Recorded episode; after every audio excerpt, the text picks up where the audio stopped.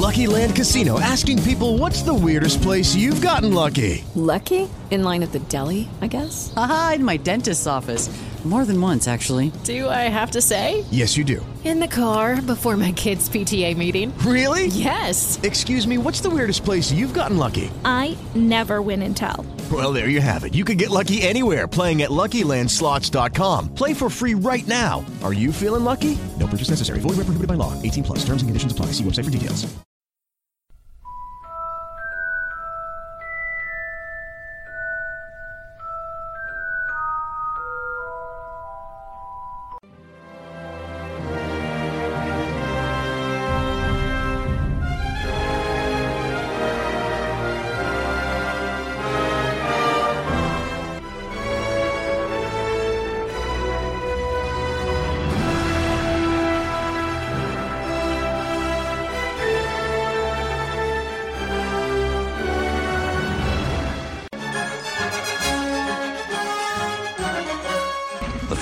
Be with you always.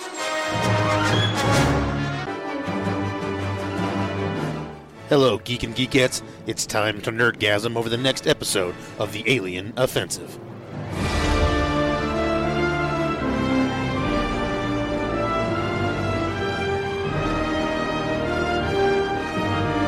Engage. Good morning, everyone. Welcome to the eighth episode of the Alien Offensive. We're so happy that you could join us in studio today. I've got myself, Marcadimus, and across the table from me, I've got Nate Dog. Yo.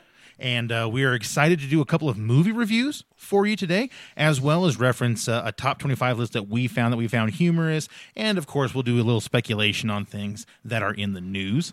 Also, we'd like to direct you to our website. If you've heard our other podcast, The Sports Offensive, our website is thesportsoffensive.com. You can catch Alien Offensive there. You can catch all the prior episodes. You can learn about us, learn about our other show, and you can also get links to our YouTube channel. And on our YouTube channel, Nate Dog is now posting videos of wax box breaking as well as wax packs unwrapping and uh, commentary on what the cards are worth, what kind of cards you're looking for, uh, how to best manage your collection, things like that. I think you'll really enjoy those videos. We should have the, there are two up right now. There should be another one up by Sunday the 10th.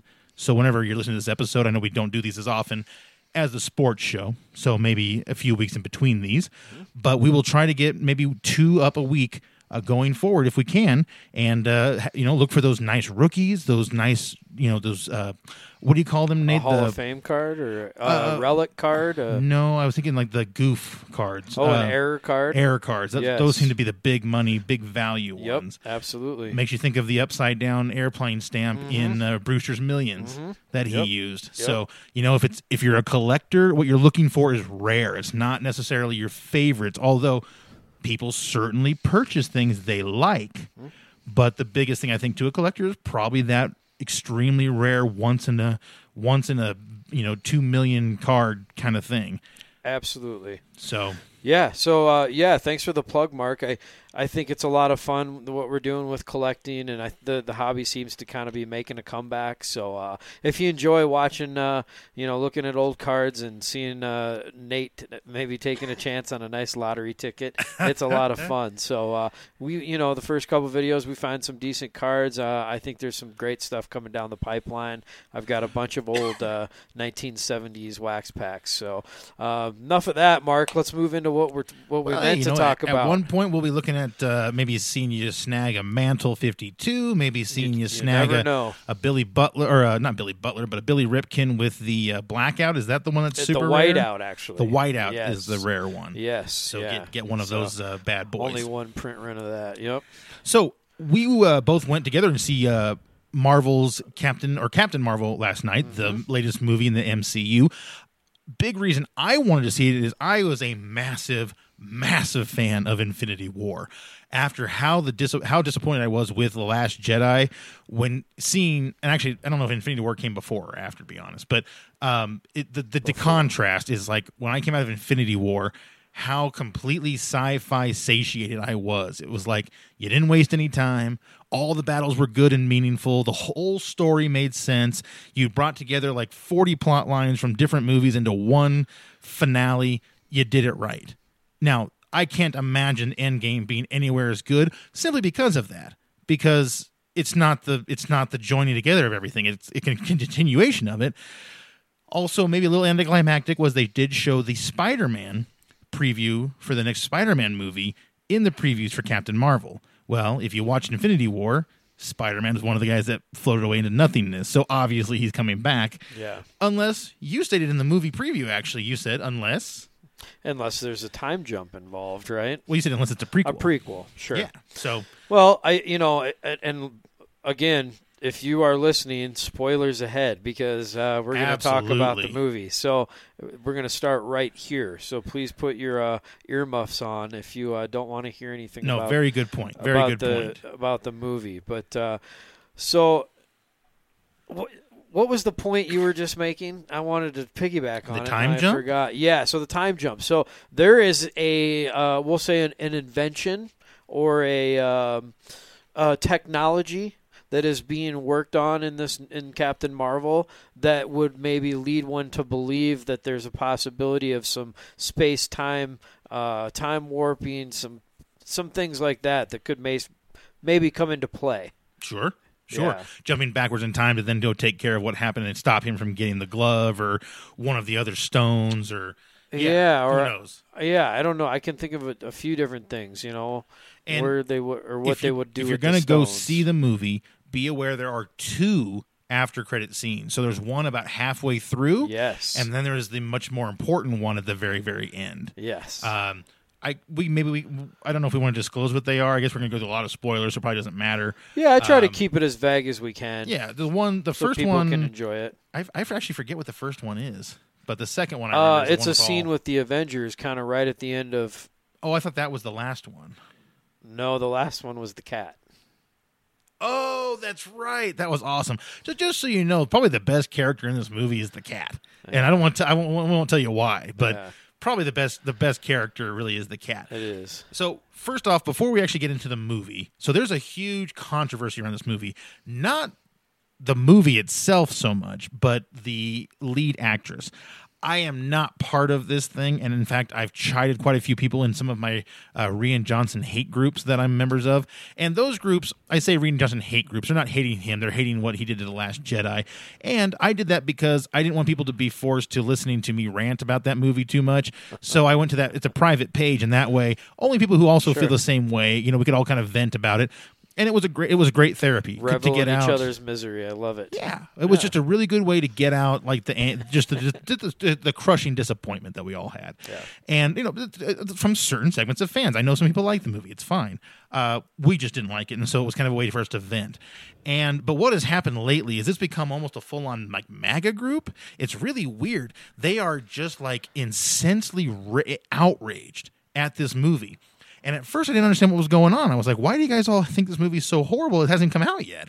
And this one guy goes, because of that bitch. And I went, what bitch? And, you know, this is a conversation on Facebook, obviously. But he eventually, then he's like starts posting these articles about uh, Brie Larson, is her name, is the head actress who is Captain Marvel. And so this really blows my mind still to this day. I mean, I just kind of want to say, like, you know, you're a man, kind of nut up. But uh, so what it is is that she had an interview with a disabled movie reviewer, interviewer lady who kind of has like her smaller blog, uh, smaller magazine kind of presence, and she, you know, she was profusely thanking her for coming on her show because it was a big name. I mean, this is a big movie, right? And especially because it's considered a big movie for um, because you know like just like black panther was a big movie because it gave younger um, you know african american kids a chance to have an idol like figure as a superhero.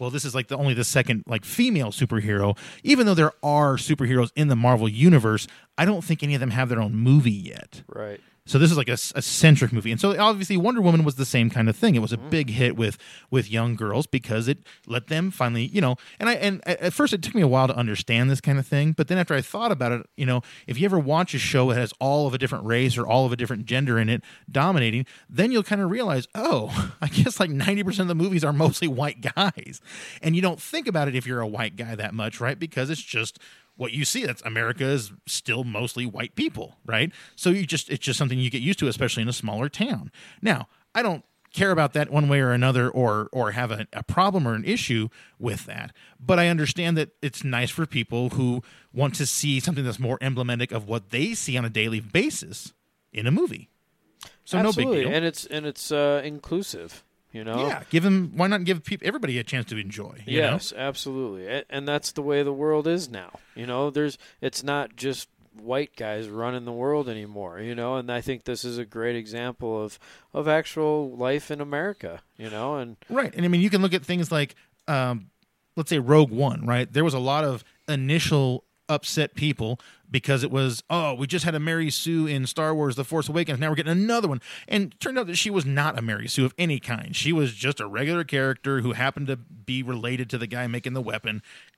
And I, I thought Rogue One was a very good movie. So, um, I've never heard that term before. oh, a Mary Sue? Yeah, but it makes sense with Rey. Yeah, I, I, yeah, I had never heard that term until she came out either. But Yeah. apparently, it's just a, an all-powerful woman with no explanation. And it is frustrating to have no explanation. It's like you know they point to Luke, you know, and be like, "Well, he was not really anything." It's like, except that you learned his dad was a Jedi, Right. And he had an old hermit friend that was a Jedi who taught him, and he could hear that guy's voice. Oh, okay, I guess there was something Then you found out his dad was one of the greatest Jedi ever, and you know it's like there's a lot of connections to it. He was on a Millennium Falcon training. We don't know how long they were on the Falcon. We don't know how long that trip took, and even if it's just a, you know even if it's just a small guide.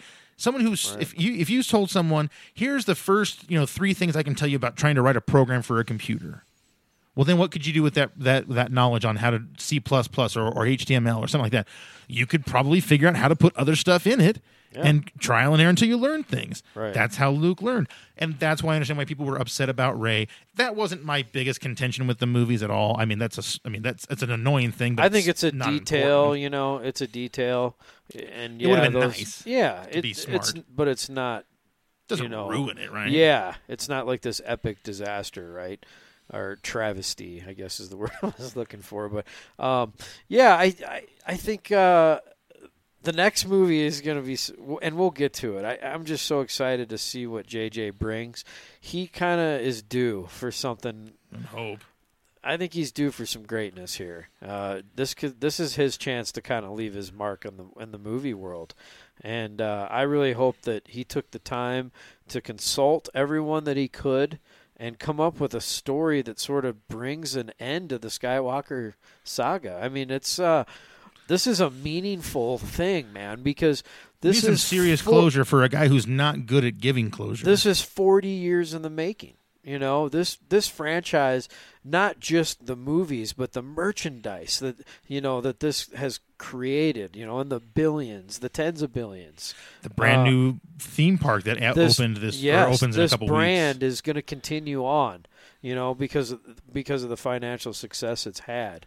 But uh, this is really the close of like, all, you know, this, This was is the a end of big a childhood closure Yes. You know. this was like us. an epic story for you and I. You know, from ten to forty, you know, we were engrossed in this story. And how many of us at some point in our life when we were down could turn to Star Wars as something you could watch and enjoy? Like I can't watch Star Wars movies much anymore. Right. Not the not the older ones because I've seen them all so many times. It's just not really that fun. But it is kind of fun when you come across it on TNT or something like that. Yeah. And it's like, oh, I'll throw this on for five minutes, you know, and just listen to it, Mm-hmm. or watch a scene that you like. You know, that that's what I usually end up in YouTube more often watching Right. scenes I like or watching fan videos because some people make some really awesome videos that I'm very impressed with Yep. about showing their love for the saga and stuff and you know more power to it and you know if you're however you feel about the new movies you know like we should always go into each movie with let's hope it's good you know the whole boycott around solo and things like that. I just you know i mean i, I get why there was anger but it's like i don't think you're i don't think they're going to see it that way. And it's not about the boycotting of a film. That that's not what they're going to notice. What they're going to notice is if they don't inspire the kind of allegiance or d- love of a film where you go see it five times. Mm-hmm. Because that's what the key was for Star Wars. You always went and saw it three or four times, five or six times, Yeah. maybe seven times if you really liked it. Right? That's where the real big money starts coming in because it stays strong for weeks after weeks. I mean, Star Wars was in the theaters for like a year because it just kept going. You know, they, people kept showing up at the theater, Mm-hmm. and that's what I think Disney is realizing or starting to see now. Because TFA, while the story was terrible and the plot, you know, was just was just rehash and all that kind of stuff, it was a exciting. Right, it was most certainly was an exciting movie Yeah. there wasn't a terrible amount of tension, which was kind of that was its that was its one downfall uh, outside of the story. But um, but as a direction in things, and, and mostly mostly the action, JJ got very close to Star Wars i feel. Um, I in fact thought the movie. I, I did not like the very beginning. I thought that was really poorly done. But the part from when Finn gets back on the the Star Destroyer until they crash uh, onto Jakku, and then he meets Rey and gets in the Falcon and takes off. That part of that movie I thought was great. I, that was really hopeful at that point. point, and then I thought it just went downhill after that. Yeah. But it was still exciting. It had cool scenes. It had stuff you could remember and Yeah. watch again. Unlike the Last Jedi, which I can't even think of a single scene I care to see a second time Yeah. anyway, all of this stuff and this Mary Sue thing started this kind of it's the reason that why IMBD no longer has message boards mm-hmm. was how bigoted, racist, and misogynic the posts began to get. People who were just so angry about a, a female's lead or whatever have you. Yeah. So this one is kind of a little bit different. So what happened is she was having that interview, like I told you, with the handicapped movie reviewer, and she was thanking her profusely for coming on in, in letting her interview. And she said, "Well, you know, I noticed at one of my last press events that almost every critic in the audience was a white man." And she said, "So I thought, well, I should go out of my way to make sure that some non-white people and some and, and women uh, get a chance to interview for this this movie because this movie is, you know, uh, we do have there's a focus for the female audience." That's what she said. What followed was just unbelievable rancor and just vicious posts Ooh, that's a good word. Rancor. yeah, Rancor monster. Uh, but I mean, dude, I can't even explain to you the level of anger. And the, the page that I'm mostly on is called, um, I think it's like how Ruin destroyed Christmas or something like that. And that's what they call Rian Johnson is, or Rian Johnson call him Ruin. And I mean, I can't even tell you. I mean, we're talking dozens of posts to the point where Rotten Tomatoes took down its want to see or don't want to see um, thing on their site because they were just getting spammed by the millions of these people who had no intention to see the movie and and they would just post these articles about people writing about how horrible this woman was, this Brie Larson, because she was hating because she hated men and she hated white people. Of course, she's white, and it's like all she said is she wants to give access to other people. That's it. She didn't say about taking anything away, just adding. And it's amazing. I wrote a review of the Taken out movie of context. and I wrote, well, no, it's not taken out of context. It's it's intentional misreading of what she's saying. And I actually put, I Okay, did, sure. I and I mean, put a post up there when I Still got taken out of home. context, but Well, but I'm just saying that like she did say that, yeah. but what she said wasn't. I don't understand how you could pretend it was vicious, you know. Right. And the one thing I've been that Somebody's kinda- building a perception that is false. That's all. Yeah. And then, of course, they're trying to do a boycott. Now they're saying if you go see the movie, you're hurting the boycott against Disney to get rid of Kathleen Kennedy. And Mm-hmm. I'm like, so somehow boycotting a movie from a different studio under the same multinational Yeah. corporation is going to get the head of a different studio fired?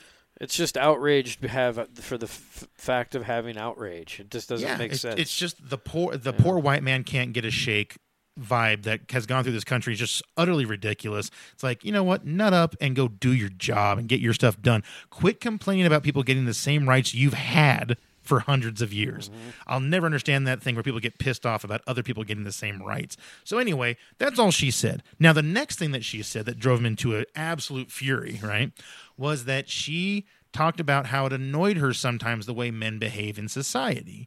In terms of her example was I was in an airport security line. I looked up from my ticket and there was a ticketing agent looking at me or a TSA agent looking at her. And so she said, I'm a nice person. So I just flashed a nice smile and then went back to my phone. But she said when she got to the front of the line, the guy that she had, you know, like who had she had seen looking at her and she smiled at him, pulled her aside to ask her for her phone number. And she said, just because a woman smiles at you doesn't mean you should just think that you can instantly get her number. You should at least, you know, converse with her somewhat or, you know, or like, you know, introduce yourself and something before you would ask for that. Like being personal, like getting that personal. Now, I guess maybe you can say she's being oversensitive. I don't think that that's that big a deal. Although I'm not a celebrity and don't have a complete lack of privacy that these these people do. Mm. But those are essentially the two big things she said. The third one that I saw someone post an article on was that she said, "Well, this is a feminist movie. We do have that mindset because this is a movie for you know, we want to include girls and and you know and the girl power thing." Mm-hmm. So basically, those three comments caused just this relentless outrage. I know you're not on that page, so you didn't have to see it, but it's astounding how angry these people are. So, in your opinion, of just going in there, just having gone to see the movie because you know it was a new movie for Marvel Cinematic Universe, did you feel any kind of overwhelming sense of feminism in the movie? Uh, from a character standpoint, yeah. You know, because it was so focused on females. Um, you know, Captain Marvel obviously being the central character, but I mean, a, a lot, a lot of the supporting characters, such as uh, uh, Annette Bening, the character she played, right, was a, a Kind of the hero or the top a strong person. female or somebody that she really respected growing up, right? Uh, and then her friend, who was the fighter pilot, Absolutely. you know, was another big character. Uh, that friend's daughter, uh, another big character. So really, three generations of females. Um, now, yeah, you know, she had her uh, friend. I can't remember the actor's name, uh, or the guy that trained her. Jude Law. Jude Law, thank you. Uh, that women just love, of course, because he's handsome devil. But uh, he, uh, you know, so he was a big character, which you know, obviously not female, but it was them over. You know, he was a key character because it was females overcoming a male that you know was really the quintessential male, like this perfect, you know, specimen, and she was able to overcome you know her training from him and, and beat him in the end. And so that was kind of that yeah f you you know? So yeah i do think there was an overarching theme of feminism. Uh, even the like the soundtrack you know the uh, the gwen stefani i'm a girl final fight, you know and uh, yeah it just it's which is great i think it's great you know i'm, I'm really happy to see it and i think And we, should, we should mention that it is a, a nostalgic movie in the terms of uh, she flashes back, or, or this this takes place during the 1980s, like 80s, 90s. early 90s. yeah yeah So Yep. uh, the reason all these songs you'll recognize are there is because that's that those were popular. Yeah, the then. soundtrack's fantastic because that's the time when we grew up, and uh, I would love to have that soundtrack. I really would. Lots there of was good some great stuff. Yeah, some ska and yeah, some good stuff from the from the 90s. Yep. Basically, when we were in college, Yeah. you know, and so Yeah, you always and remember high that music. school. You always remember Yeah. that music. absolutely. So, So, I agree with you. I think you spot on. I think Yeah. it definitely did have that feminine. Now, I, hear, you hear the term militant feminism. I don't know quite what that is because when I hear militant, I think guns and killing people. Yeah. Uh, I don't think that feminism has ever done that. But either way, definitely is a message. So if you are sensitive to that, if you feel like the white man is being unfairly treated in this world and and you know you just you know guys are blamed for everything then you then probably go hide in shouldn't a, go hide in a cave, please. right but I, I would not recommend seeing this movie i think it'll just bother you because there are probably three distinct jokes that i remember from the film about you know not about feminism but about um, traditional way that guys treat women and her because she's got this power not willing to they call it Take it. cockpit for a reason, right honey. Which i thought was funny i thought they're good jokes Oh, it's great. And, you know it's like like i said like why can't people just watch a movie and just enjoy it and not worry about all these little particular things No, it's like it's, just a it's, a movie because it's trendy to be offended. Right, right. You know? Yeah, no matter what side you're on, right? Uh-huh. So, so anyway, I just if, if you if you do feel that brittleness when it comes to uh, f- strong females and and the white man being kept down or reverse racism, probably shouldn't see this movie because you know what? There's not very many white men in it, and didn't that didn't factor into it for me for, into it for me at all. And they lose too, and they lose in this movie, the white man, which is great. And uh, but yeah, so I mean, but as the movie itself, I would probably give it a three point five out of five. Uh, I thought it was That's a great, yeah. a good story, not a great story, but a good story. It was good. It was interesting. Had some nice little twists and turns in it that you know you, you not not like big twist, but like you know you maybe just didn't see something coming. Yeah. Um, and kind of and they humanized the enemies, which I like. I've always liked that. Like I loved that in the third Planet of the Apes movie, which I thought was just fantastic. That movie was great. I loved how they made you know Woody Some Harrelson was a was a good villain. Dude, you know? Woody's incredible. he is man. He's always good. But he made a he was a great villain. A great villain is not just mindless. A great villain has a reason. Khan was a great villain. The emperor was a great villain. So was darth vader. They all they all had a purpose. You know there was a reason they were doing it they weren't just assholes. Mm-hmm. They thought they were doing something right really. I mean most of the time they think they're bringing peace.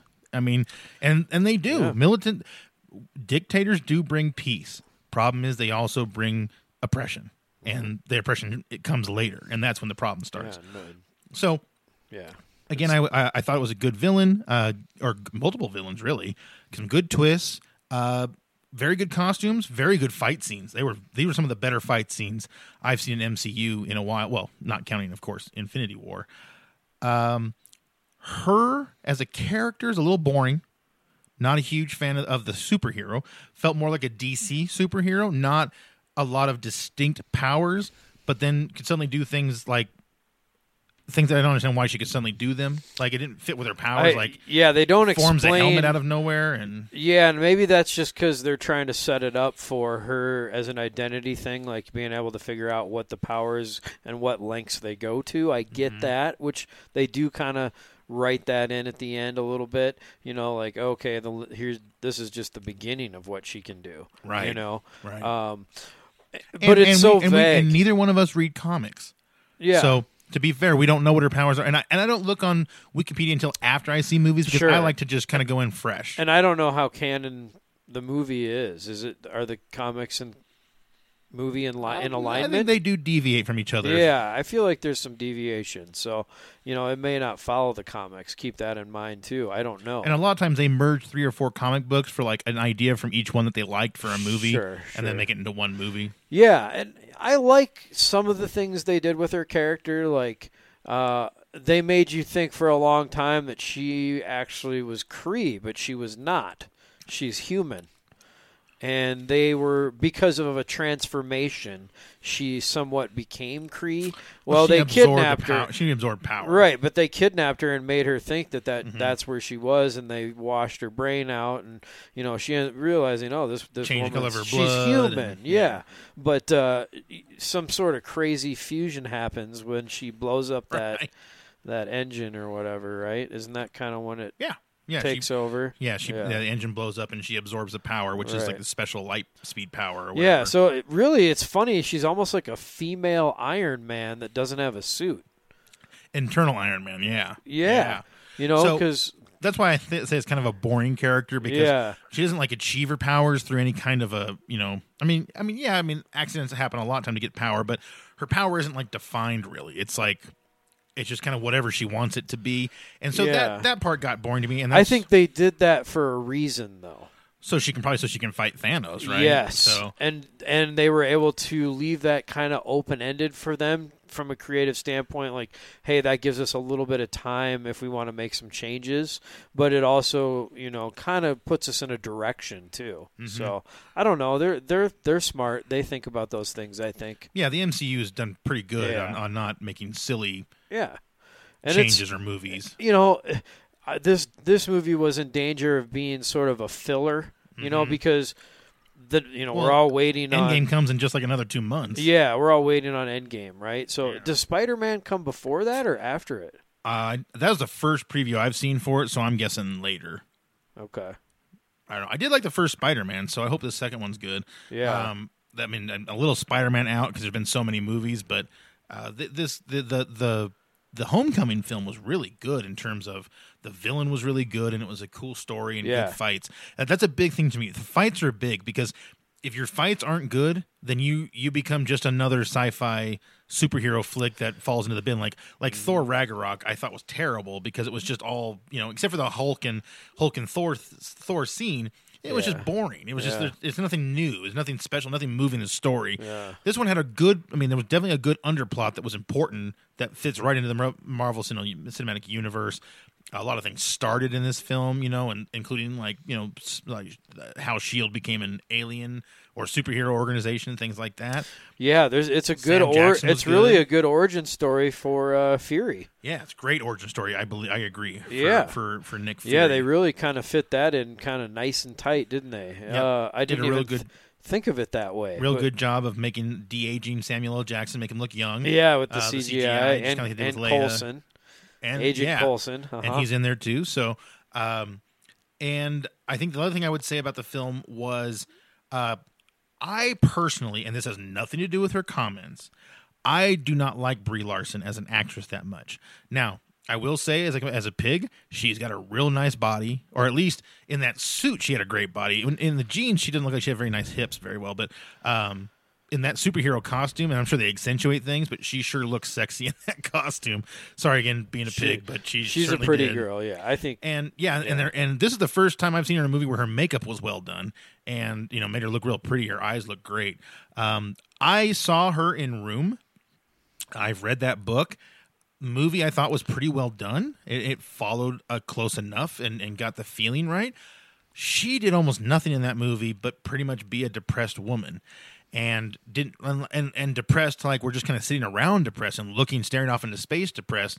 And I guess they gave her the Academy Award for the way she was in the room and trying to keep her child from thinking that they were trapped in a tiny room their whole life. And that, I guess, was where it came from. But I really felt like she didn't do a whole lot.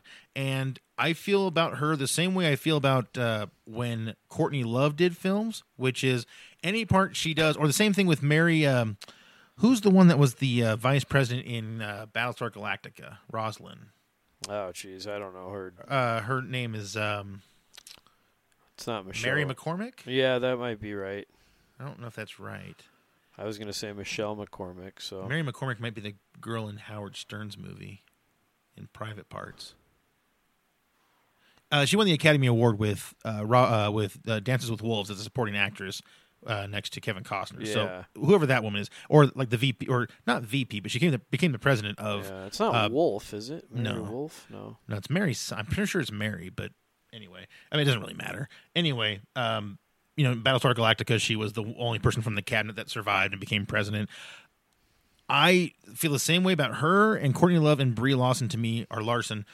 Uh, all of them to me feel like they just are reading lines as themselves, and wearing the the costume or the or the the look of the of the character, but they don't really seem to change what they do very much, in my opinion. Now, I think I told you yesterday. I her winning that for a room was the same way I felt about Casey Affleck winning the award for Manchester by the Sea, which is I don't think acting depressed is difficult, and maybe because I've just had a hard enough life that it's like I know what it's like to It be miserable. real. It's hard to pretend that Everybody you're knows. happy. Everybody knows what it feels like to be miserable because we're all human. So, yeah, um, yeah. That being said, I I disagree with you a little bit because I I have not seen the movie Room, so I'll have to check that out. Uh, what experience I've had watching her on the big screen is uh, Joanna, my wife, and I used to watch a show called The United States of Tara. oh yes, and it's actually really good. If you haven't seen it, uh, there's a woman with multiple personality disorder and uh, and a family. and a family, and it is fascinating. And Brie Larson plays her daughter, um, and she, I, in my opinion, I think she's a very good little actress. At least in that in that movie or I in that think I realized that was her daughter. That must have been a while ago. yeah, and so I think she was really good in that. But maybe, you know, she wasn't great in, in some other things. But I, you know, I think she does okay. I I thought her acting job, it wasn't bad that it distracted from the movie. But back to my original point, I think as a transition movie, this had a kind of a big bust possibility. I think you know Sure. you're always risking it, but they did the writing very well. You know, like I don't feel like they really made a ton of errors. There was maybe some opportunity missed, but I think uh, as far as the timeline goes, it was really cool to, like we talked about, get uh, Fury's kind of origin story in there. Right. Uh, you get to find out how he lost his eye, and uh, right. it's cool. Uh, so some clever stuff written in there for sure. But uh, I think they carried the movie well enough. I, I would give it a three. I- I'm probably not quite as high on it maybe as you are, uh, which is kind of unusual, I think. but uh, I, I thought it was uh, very entertaining, worth going to in the theater if you're a big fan of the Marvel universe. It uh, you know it ties up some loose ends for you. Uh, you know, gives you some cool backstories of some characters that you like from previous shows, and uh, I think it's a good transition into Endgame because it's not going to outdo it. But it also holds enough weight where it's you know you can go in and watch it and enjoy it. Yeah, and So- and I didn't. I only remember one time thinking, uh, this is starting to get dragging on a little bit. You know, I that's usually a good sign. If I only say that once or zero Yeah. times, it's a good movie. Like Infinity War, that was a two and a half hour movie where Yeah. I didn't even have to pee at the end of it because I was so dedicated to watching it because it was so good and went so fast. I haven't been so blown away actually in a movie in quite some time. Yeah, that was something, man. That was pretty much like Star Wars. That one again. left an impression on me. I I was impressed. Yeah. Just impressed. Well, it just seemed like every char- somehow they merged like 45 characters and did it seamlessly in a really cool story Yeah. and a really great battle. and a very relevant story. So yeah, yeah. just great, man. Yeah. That was so well done. Yep. That's like, and, and I remember uh, my friend Kurt, his brother is a big comic nerd, Mm. and um, no disrespect, man. And he, uh, way back when we were first watching X Men uh, movies, Yeah. and then like the first Iron Man came out, he goes, "Well, the big thing will be Infinity War one day, or Infinity Gauntlet was what he saw talked about, which is a different comic." But he was right though. It was like, boy, this was the culmination of It's going to be tough for Endgame to even hold a candle to that. boy, doesn't it seem like it? Yeah, It's going to be tough. because all the great action, you know, Yeah. already happened, and all the great and all the great meetings already Yeah. happened. This is a big year for Disney. Yeah, it is. You know, they're bringing because as the Marvel universe will live on, this is kind of going to bring some closure to a lot of characters. Yep. From my understanding, uh, they haven't really specifically said, but if you look at contracts, Well, we you know, that we know that Roddy Danger or Roddy uh, Robert Downey, Downey. Jr., uh, Yep. Chris Evans, Yep. um, I think Chris Hemsworth, um, or Yep. Liam Hemsworth. It's Chris. Chris It is Hemsworth Chris. Is, is Thor. Yep. So a lot of these characters, yeah, they're like, we're not doing anymore. Yeah. So it's it, it's time to move on. Mm-hmm. It's time to get better characters, more interesting characters. You know, well, not better characters, but yeah, new characters. Why not keep it fresh? You know, give us Yeah. new stories. I agree. There's got to be so many comics out there that they could draw stories from from other characters, and I think that's why we haven't seen anything. But you know, it could be another huge thing they could do at one point. Of course, will be a crossover for X Men and Marvel Cinematic Universe. Mm-hmm. This won't happen unless they're able to do what they're trying to do right now, which is purchase Fox, and that's why they're trying to purchase Fox. Fox has X Men, Fantastic Four, and a couple of others, as well as the original rights to the original films oh, I for thought Star that Wars. went through. Well, there's a lot of antitrust things going Okay, on, so sure. they have to very carefully steer through and get and pass hurdles. It's yeah, been going on the for about uh, two years. the X Men universe is large as well, so that's a big money maker. well, and, and the X Men, of course, participate in in the Avengers. So Wolverine and others could go to the Avengers. I, I don't think Hugh Jackman's going to ever do Wolverine anymore because he's No. get, it's and it's funny. He still looks in, in he's in amazing shape and stuff. But boy, you go back and see that first X Men movie. Well, he was young. yeah, He looks a lot older. He sure looks like he's aging, which is not a problem. and he should age, right? He couldn't live forever, Right. But they, she were saying he could be 200 years old and still look like that. I, so, you know, you bring that up. I just think Logan was just fantastic. oh, so good. It Great- might be it might be my favorite superhero movie. Really? Yeah, I think it's top three for me. Hmm. I thought it was a wonderful closure, a Yeah. great way to close a, a wonderful character. Yeah, I may say that I like Wolverine better, the the one in Japan. Mm-hmm. Uh, for me, X Men: Days of Futures Past will always be my favorite. It that was just I, I loved everything about that story, and I loved the build up to that story. is that the one with Kevin Bacon?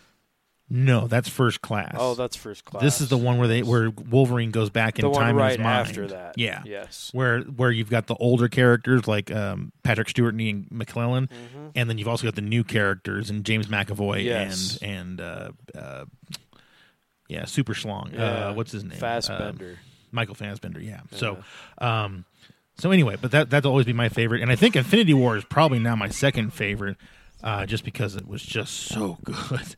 Um, but then yeah, after going after those top two, that's when that's when the discussion for me starts. So, um, Yeah, I like the re- you know the Dark Knight Returns is one of my favorite. oh yeah, you love those movies. Yeah, so I'm I'm a fan of the, of all those, the Dark Knight and and the Joker one as well, uh, or the one. What did they call the first one? Dark Knight was the second one. What was the first one called? Batman begins. Begins. That's Yeah, it. that was a good one too. Yeah. I, I hated the third film unbelievably, but the second film was really really good. I mean, Ledger did a great job. I didn't like those movies as much because I get a little tired of a superhero that's super gritty movie because the whole thing about it being a superhero is Yeah. it isn't it isn't plausible. The things are ridiculous yeah. because it was Batman, and that that's the guy that has gadgets and not and not superpowers, Mm-hmm. right? So He's a superhero because he's rich, like Iron Man. Right, right. So I mean that that does give it a little different. Uh, make it so you can make it more realistic and gritty because you can like we'll just give him stuff you could do, you know. And for that part of it, I give him huge credit. I have always had a problem with the voice that just annoys me, Un- I, and I can't even tell you how much it annoys me that he does when he's Batman. And I'm sure they're saying, well, this is so that he doesn't use his voice and they don't recognize him. Dude, it's already a ridiculous plot to begin with with Batman that the- people don't know who he is. So just just play it and just mm. have fun with it, you know. Right. But you know, I mean, I guess you could say Michael Keaton actually kind of did that in the first Batman that he did, He did. but it was a little, but it wasn't so gravelly, like weird. Anyway, I thought even would have been better I is if they if built it- in like a voice emulator in his into his into his outfit that changed his voice, Which so they to do in the new ones. In yeah the Justice Ben Affleck's League. ones, yeah. yeah. So. I think they said he's done now, and, Hen- Yeah. and, and so is Henry Cavill. So it's like, Yeah. wow, they they just made it to intro to Justice League, and it's already over. I Yeah. mean, what what did they do to piss these guys off so yeah, much? they. Yeah, that's not going well for Especially because that first bat, the first Superman man, that was good. I agree. Man that of was Steel. awesome. Yeah, Yes. that was so good. It was the first Superman movie I liked since like Superman one. Yes, you know. it's fantastic. I love Man of Steel. Yeah, that was really really gritty. Um, I do want to review the uh, film I saw, The Wandering Earth. Yeah, so uh, from very little what I know about it, uh, I know it was the number one movie uh, money wise uh, in the world at the time that Netflix bought it Okay. from China. So it's a Chinese film, right? Yes, yep. Um, so there's subtitles, obviously. Yes. But at the time that Netflix acquired it, it was the highest grossing film of the year. Um, so you know, obviously it was probably in February, so Mm-hmm. only two months had passed or one and a half. But uh, that's what I know about it. And I know it's a science fiction movie and uh, a Wandering Earth because we are trying to get to what is it, Alpha Centauri, Mm-hmm. to set up around a new sun because our sun is becoming a red giant. Right. That's all I know about it. Mm-hmm. So basically, what happens is the the sun hits the point where it they it starts the the reactions where it's going to turn into a red giant and swallow the whole solar system, and so they have they've figured this out you know more than 200 years beforehand and what they do is they build a number of engines around the equator so they to turn stop, the Earth into a ship, basically. yeah, so they stop the Earth from turning, which, of course, you know, first people are going to be like, wait a minute, that would cause all those problems. Well, they also are leaving the moon. So it's like, yeah, a lot of problems are, are caused. And they talk about that in the film. It's a really well done story in terms of they, they thought about things ahead of time. It was, oh, they were, people of the Earth were let know at one point about half of you are going to perish because we don't know what to do. Like we don't have any options. And what they did is they built these engines, and under each engine is a city. So they built, so they made a dual purpose of these things to put a city in. Also, the heat from the engine helping because going away from the sun, temperatures are plunging to like 97 degrees uh, Celsius uh, negative. You know, which is I don't know how much in Fahrenheit, probably 200 Um, so they built these things around the equator to stop the Earth from rotating. Then they can provide some thrust, but then the entire, uh, basically eastern hemisphere of the planet, they build up and down the, on the on the land masses these huge engines and uh, just firing out thrust. And they figure out a way to create a very efficient thrust. I mean, they have to mine a certain chemicals to do it, and so they do still kind of damage the Earth doing that for all these years to build all these things. But in the end, you've got all these engines on this one side to get to Alpha Centauri, which is going to take. I don't know, is 2,500 years? I think they say um, for the trip. So, like, it's going to be many generations are going to live through a pretty dismal. I think it was 2,500 because it's five. Is it five light years away or four light years away? I don't know. And they had a. It's the closest one. And the engine was like it could go a fifth of light speed or something like that. I thought I had read, but I don't know. I'm just well, throwing that out. so it there. was 17 years to get from our orbit to Jupiter. Okay. And this is when the movie starts. Is when we've hit Jupiter's Oh. uh, a- Jupiter's gravity well. Got it. And this causes a problem Uh-huh. in that the gravity from Jupiter is more than they realized. They Mm. miscalculated, and the Earth is now on a trajectory to hit the something vector. I can't remember what it's called, where basically you'll start plummeting into Jupiter Yeah. and eventually get crushed. And just get swallowed. Sure. And when they start getting close to Jupiter, the atmosphere starts getting pulled off of the Earth into Jupiter. oh boy. And that ends up being a big plot point of how, you know, at the end.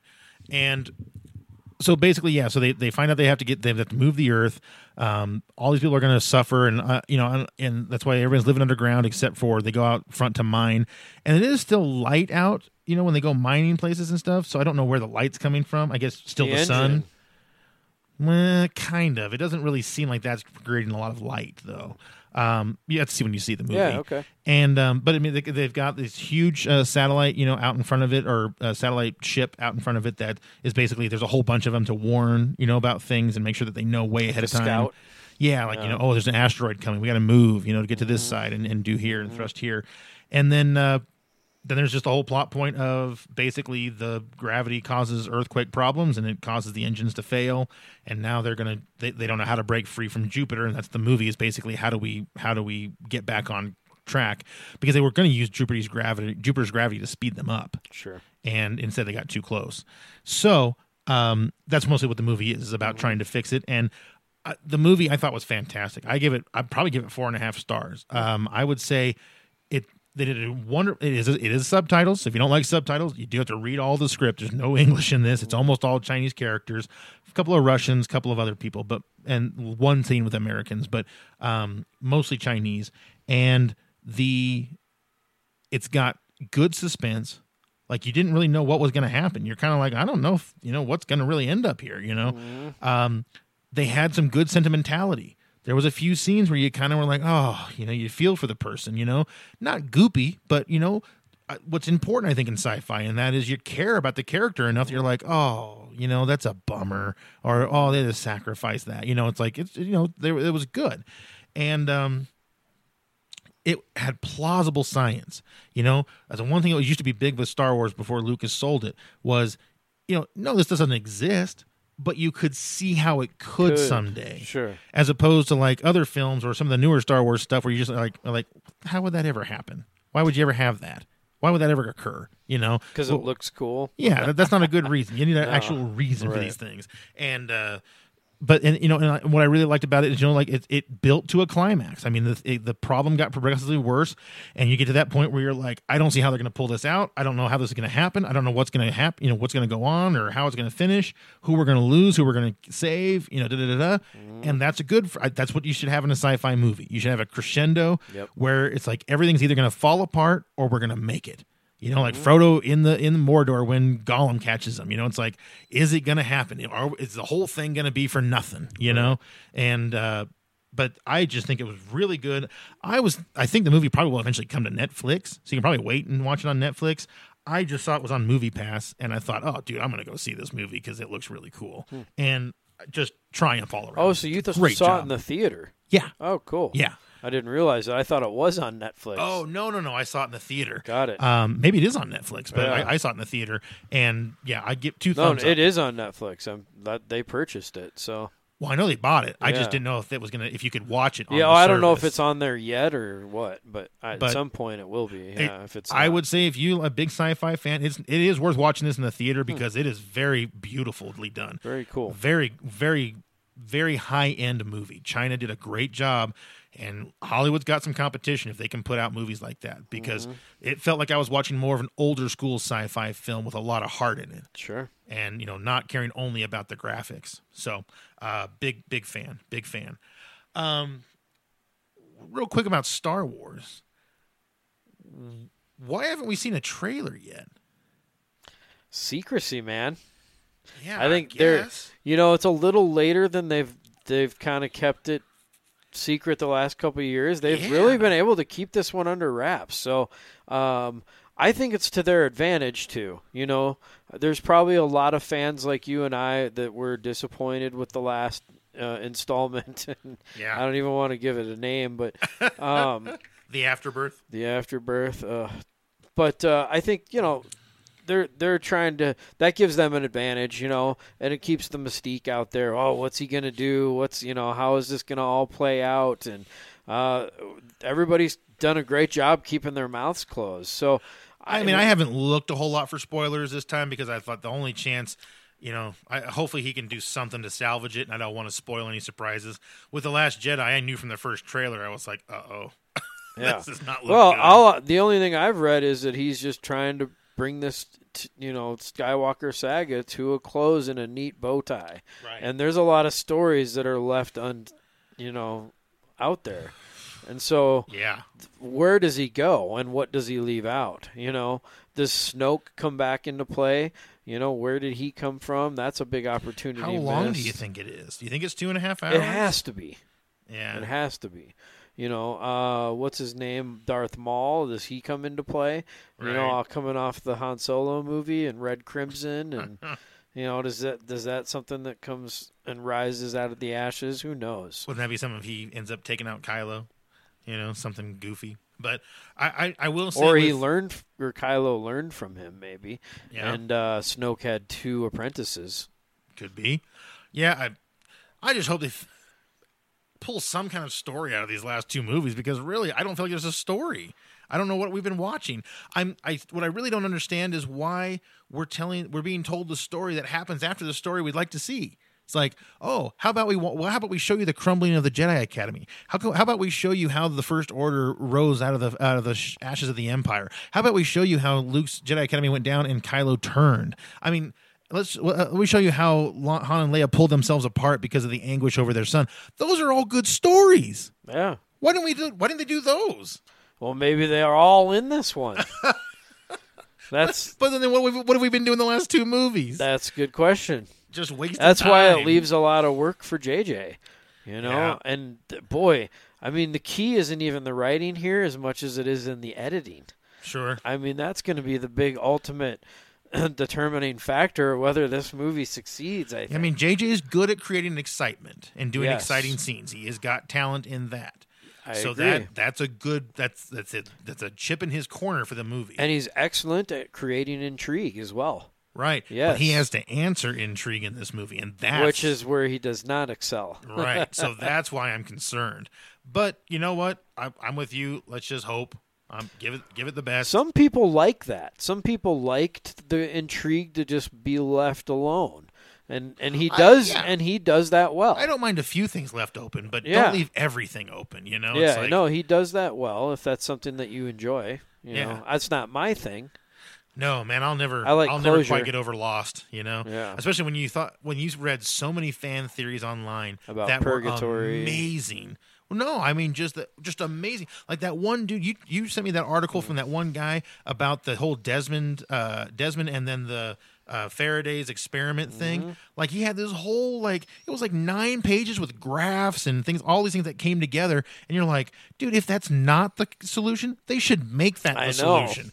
Just Yeah. be like, okay, guys, look what we found online. This is great. We're going to contact this guy and tell him he wins, you know, and we're going to make this in the last two seasons Mm-hmm. Yeah. instead of just leaving everything hanging and I being agree. like, okay, there we go, everybody, it's all good. You know, it's like, oh, thanks, you know, thanks for the the wonderful setup for. And, and, and I give him total credit. Every season up to the last two, I was mesmerized, man. I thought that was the coolest freaking show. I I've couldn't wait to watch it. Yeah. Yeah. It was like, dude, when's Lost come back on? You know, when's the next episode? Yep. Last time I can remember feeling that way. Yep. You know? Yep.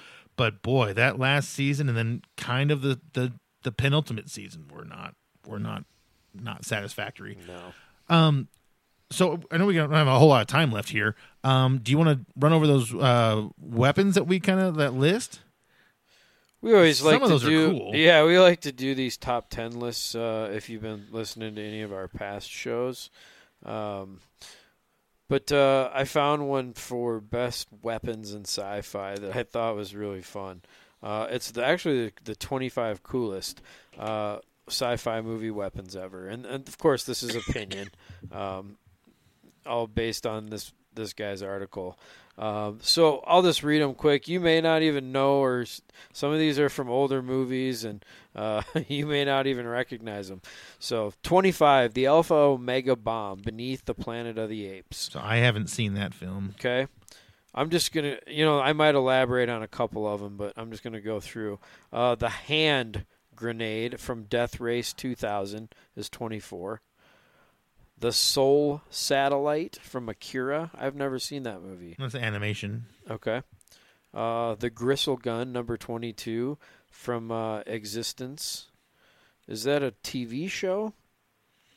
I don't know. Okay. Oh, that might be the one that Netflix just bought. Oh no, it's uh, Or, uh, a video Amazon. game. Oh. Okay, 21 Sonic shotgun from Minority Report. That That's a cool was- weapon. A little Yeah. shockwave comes out. Yeah, it's a it's a good one. I like that. Uh, the t- number twenty, the mini nuke from Starship Troopers. That's super That's cool. I would say that's a top ten for me. That's got to be a weapon the military is developing now, right? Right, right. The noisy cricket is number nineteen from the Men in Black. Judge this weapon by its size, do you? Uh, sorry, wrong franchise. Right. we do not discharge our weapons in public view. The head bomb from Total Recall, where the guy his face just Right. opens up in layers. Uh, the seismic charge from Star Wars Episode Two: Attack of the Clones. Seismic charge. Is that the one that the Jango the, Fett.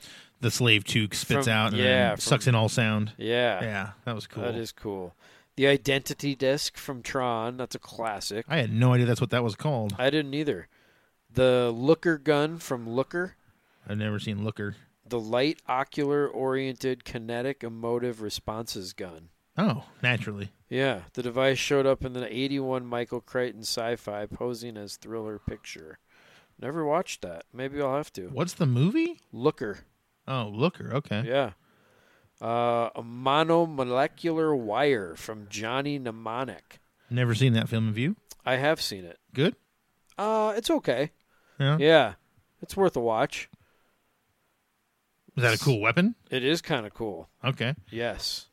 I'll have to watch that. I Here, I'll read it. you the blurb. Monomolecular wire isn't a unique concept in popular fiction, but Johnny Mnemonic made it cool. The idea is simple a thin chain of diamond molecules with unbreakable bonds that can be used as a garrote or a whip.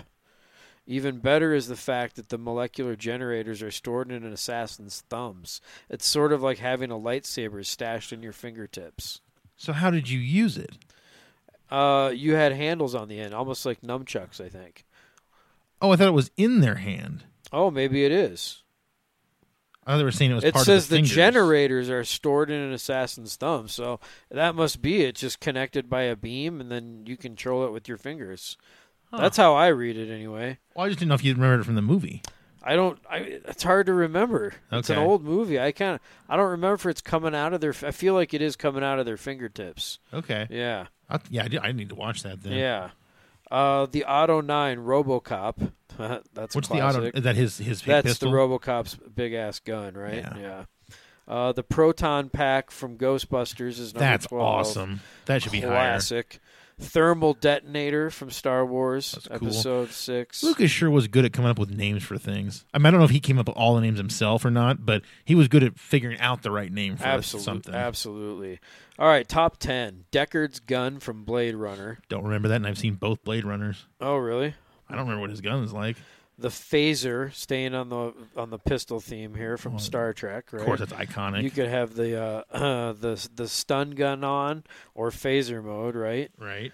Uh, s- Vaporizing. Sure. The smart disc from Predator 2. That thing was kind of cool. Don't remember that, and I barely remember Predator 2. It was terrible. Yeah. Yeah. I know it had Gary That- Busey in it, so that tells you yeah, all you was, need to know. yeah, right. Uh, number seven, the Genesis device from Star Trek II, The Wrath of Khan. Super cool device. I just don't think that qualifies as a weapon. Yeah, it's a world builder, so terraforming technology, sort of. Yeah. Right? Yeah.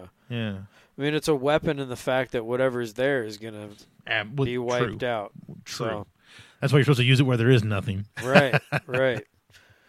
M41A pulse rifle from Aliens is number six. That was That pretty is dope. a pretty I- yeah. now back is that in the day, is that the gun?